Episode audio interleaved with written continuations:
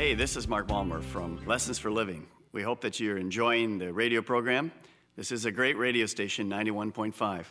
We pray that God will help you do You life have right. tuned in to the Make Your Day Count broadcast with Pastor Errol Beckford, Senior Pastor of Celebration Tabernacle Church, President of Celebration Marketplace Ministries, and author of Make Life Work in a Fast Paced World. And here's Pastor Beckford.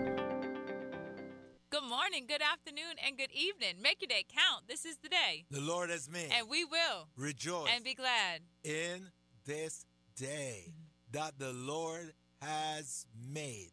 I make a quality decision to what? Rejoice. Notice what kind of decision? A quality decision today. Because with all the things that is happening around us, you have to make a quality decision to rejoice. So rejoice. And remember that the Bible says, rejoice. How? I say, rejoice. Rejoice. So I'm telling you, rejoice. I say on this Friday, rejoice. Some people are going to be rejoicing that, and it's payday. Every Friday is a good Friday. Friday, yeah. Yes, Good Friday. Hallelujah. It's a payday. It's payday for a lot of people. So it's a good, good Friday. Where are we this morning, Diane? We've been going through in Luke and we've been studying starting at Luke 2 because all this month Pastor Beckford is teaching on increasing like Jesus at Celebration Tabernacle Church. So we opened the month with Luke chapter 2 verses 39 through 40. So when they had performed all things according to the law of the Lord, they returned to Galilee, to their own city, Nazareth. And the child grew and became strong in mm. spirit, filled with wisdom, and the grace of God was upon him. So we are all called to grow and to become strong in the spirit. It's not just for a few people, not just for those people, oh yeah, they're strong in the spirit. It's for all of us to become strong in the spirit, filled with wisdom and the grace of God. Jesus, he is with us. He is not far from us. says we don't have to look all high. We don't have to look all low Low. into the abyss. That he's right there where in our mouth, the word of faith. So Jesus has a language that he has given unto us. He has passed down his language unto us. So we must speak the language of faith in every situation. We speak the language of faith, which is the language of increase, which is the language of wisdom, which is the language of favor, what he has given unto us. And then we went through and we saw in Luke chapter 4, verse 18, where Jesus found the place where it was written of him in the book the Spirit of the Lord is upon me, because he has anointed me to preach the gospel to the poor. He has sent me to heal the brokenhearted, to proclaim liberty to the captives, and recovery of the sight to the blind, to set at liberty those who are oppressed, to proclaim the acceptable year of the Lord. So, all this week we've been looking at different verses right here in the book of Luke, and we've been looking at the manifestation of what Jesus declared when he found the place where it was written of him. So we don't have to go too far through the Gospels to find accounts of these great things which Jesus declared when he found the place it was written of him. And where it's written of him was his life. What he's supposed to do. He found out his purpose in this life, what he was supposed to do. And once he find it, he followed it. He followed it to the cross. Jesus never deviated from it. He did exactly what he was called to do. He did it because he found it, he studied it, he understand it, and he increased in the knowledge of performing his function. Mm-hmm. Verse 15 tells us, Luke chapter 5, verse 15, however, the report went around concerning him all the more, and great multitudes came together to hear Yeah, yeah. and to be healed by him of their infirmities. So he was doing what he said to do when he found the place it was written, and it worked. Yes. And verse 16, so he often, he himself often withdrew into the wilderness and prayed. So as it was working, he was continuing to draw wisdom from above of how to navigate it. Sometimes as soon as something works, oh, we forget about God. Yeah. We we're we're praying, oh God, if you would just, oh God, please, this, that. Then as soon as we get it, we just thanks, peace. Yeah, we, But- we disappear. yeah. But here is Jesus, and he's it's he's receiving what he's saying, Yeah. and in the place of prayer, he's again learning how to navigate each and every unique situation, so that he can continue to increase, not up and down, but up, up, up. Yes. See, Jesus lived a, consistent, a life of consistency. From, I, I go back again. When you study the life of Jesus, Jesus moved from one place of ministry where miracles happen mm-hmm. and to an, going to another place to perform more work and miracle will take place. He stopped to pray. So here's the secret. Between those two places is prayer. Between those two points, from one place of miracle to another place of miracle, but in between those those two places, he prayed. Mm-hmm. That's the secret. That's the power of Jesus' life. Because he know the wisdom, the understanding of what he need to do at this place come through what? Prayer. So after he goes away, he withdraws to the wilderness Yeah, to pray. pray. Verse 17 says, Now it happened on a certain day, as he was teaching, that there were Pharisees and teachers of the law sitting by, who had come out of every town of Galilee, Judea, and Jerusalem, and the power of the Lord was present to heal them. Then, behold, men brought on a bed a man who was paralyzed, whom they sought to bring in and lay before him. And when they could not find how they might bring him in because of the crowd, they went up on the housetop and let him down with his bed through the tiling into the midst before Jesus. When he saw their faith, he said to him, Man, your sins are forgiven you. And the scribes and the Pharisees began to reason, saying, Who is this who speaks blasphemies? Who can forgive sins but God alone? But when Jesus perceived their thoughts, he answered and said to them, Why are you reasoning in your hearts? Now, to go, we'll go back there, but in verse 17, it said that the Pharisees, the teachers of the law, they were all sitting by.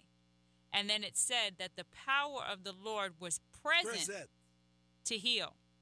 But you hear clearly out of their own mouth, well, who who is this? Yeah. How's this healing going to take place? How, how could this guy do it? How could this manifest?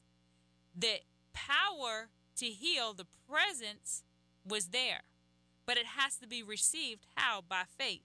Because when the man, when they dropped the man through the roof, verse 20, it says, When he saw their faith, he said to him, Man, your sins are forgiven you. So it's not that the presence of God is not here to heal, it's our response to it. Are we questioning it?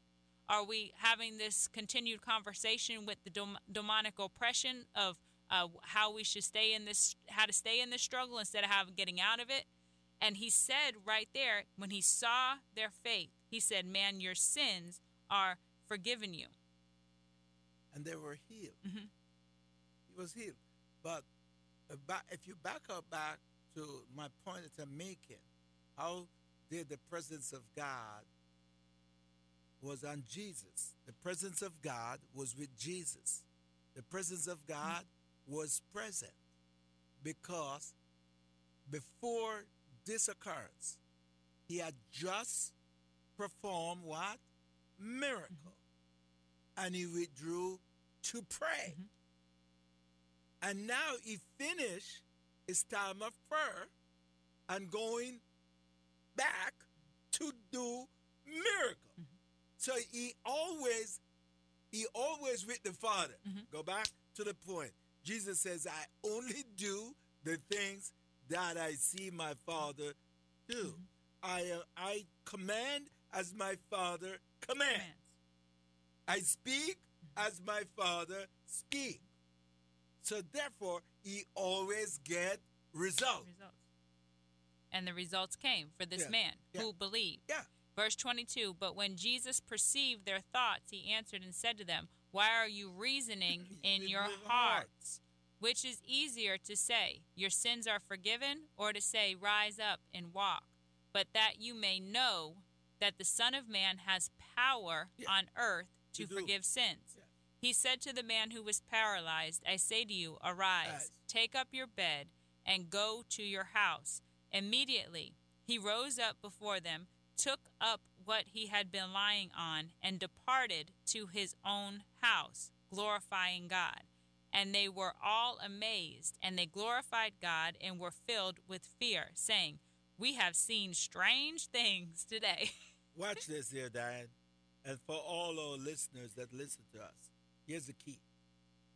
Why did Jesus not go to arise, take up your bed and walk first? Why did Je- you see that's a mm-hmm. physical manifestation that you can you're going to have to visible see that.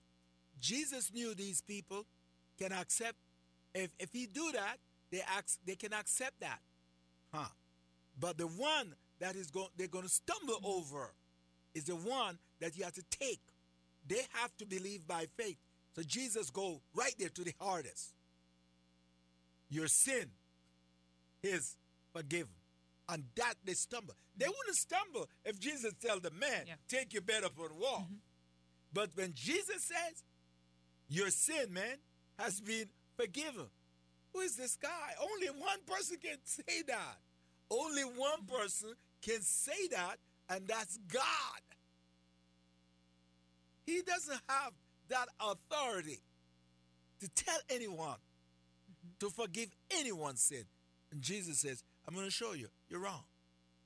I am the Son of God, the Son of Man, and I have that authority. And now I'm going to prove to you which one is harder. which one is more difficult to say your sin is forgiven or to tell the man, take his bed up and walk? In their rational mind, take the bed up and walk is much harder than somebody say your sin is forgiven. Because you tell a man, take his bed up and walk, you're gonna and he's still lying down, none will work. See? So if so Jesus performed, watch this, the second one. Take your bed up and walk. The man did. And now they say, whoo, and it really is he must be the son of God. Because boy, if, if he tell a man to take his bed up and walk, and the man did, then we also know can believe that he has the power to forgive sin. Mm-hmm. Hallelujah. Mm-hmm. I know I'm running out of time. We want to invite you to Celebration Tabernacle Church. We're located at 1010 Dixon Boulevard. Serve, our Sunday morning services begin at 10 a.m. So we want to invite you to come on out if you do not have a home church. Also on Tuesday nights, we stream live from the Celebration Tabernacle Church Facebook page. So find us on Facebook, like and follow the page, and then you'll receive a notification on Tuesday nights at 7 p.m. when we go live for Tuesday Night Live. And those um, services are archived on the Facebook page. So you go there and you could um, listen to some continued teachings that are available through the Celebration Tabernacle Church Facebook page. Again, we're located at 1010 Dixon Boulevard. We want to invite you out. We are a family friendly church. There's children church available for your children. And we hope to see you soon and very soon at Celebration Tabernacle Church. Make a day count. Thank you for tuning in to the Make Your Day Count broadcast with Pastor Errol Beckford, Senior Pastor of Celebration Tabernacle Church in the beautiful city of Cocoa. For more information on this broadcast, please contact us at 321 638 0381. Tune in tomorrow to hear more about how you can make your day count. You are listening to WMIE, today's modern worship, 91.5 FM.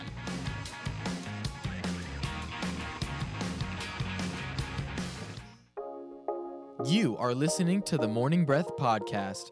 Please enjoy a special message recorded live at East Coast Christian Center. Hey, I want to welcome in the Parkway, our Viera campus, the chapel, and our Cocoa campus. Can we put our hands together in every location and welcome everyone right now?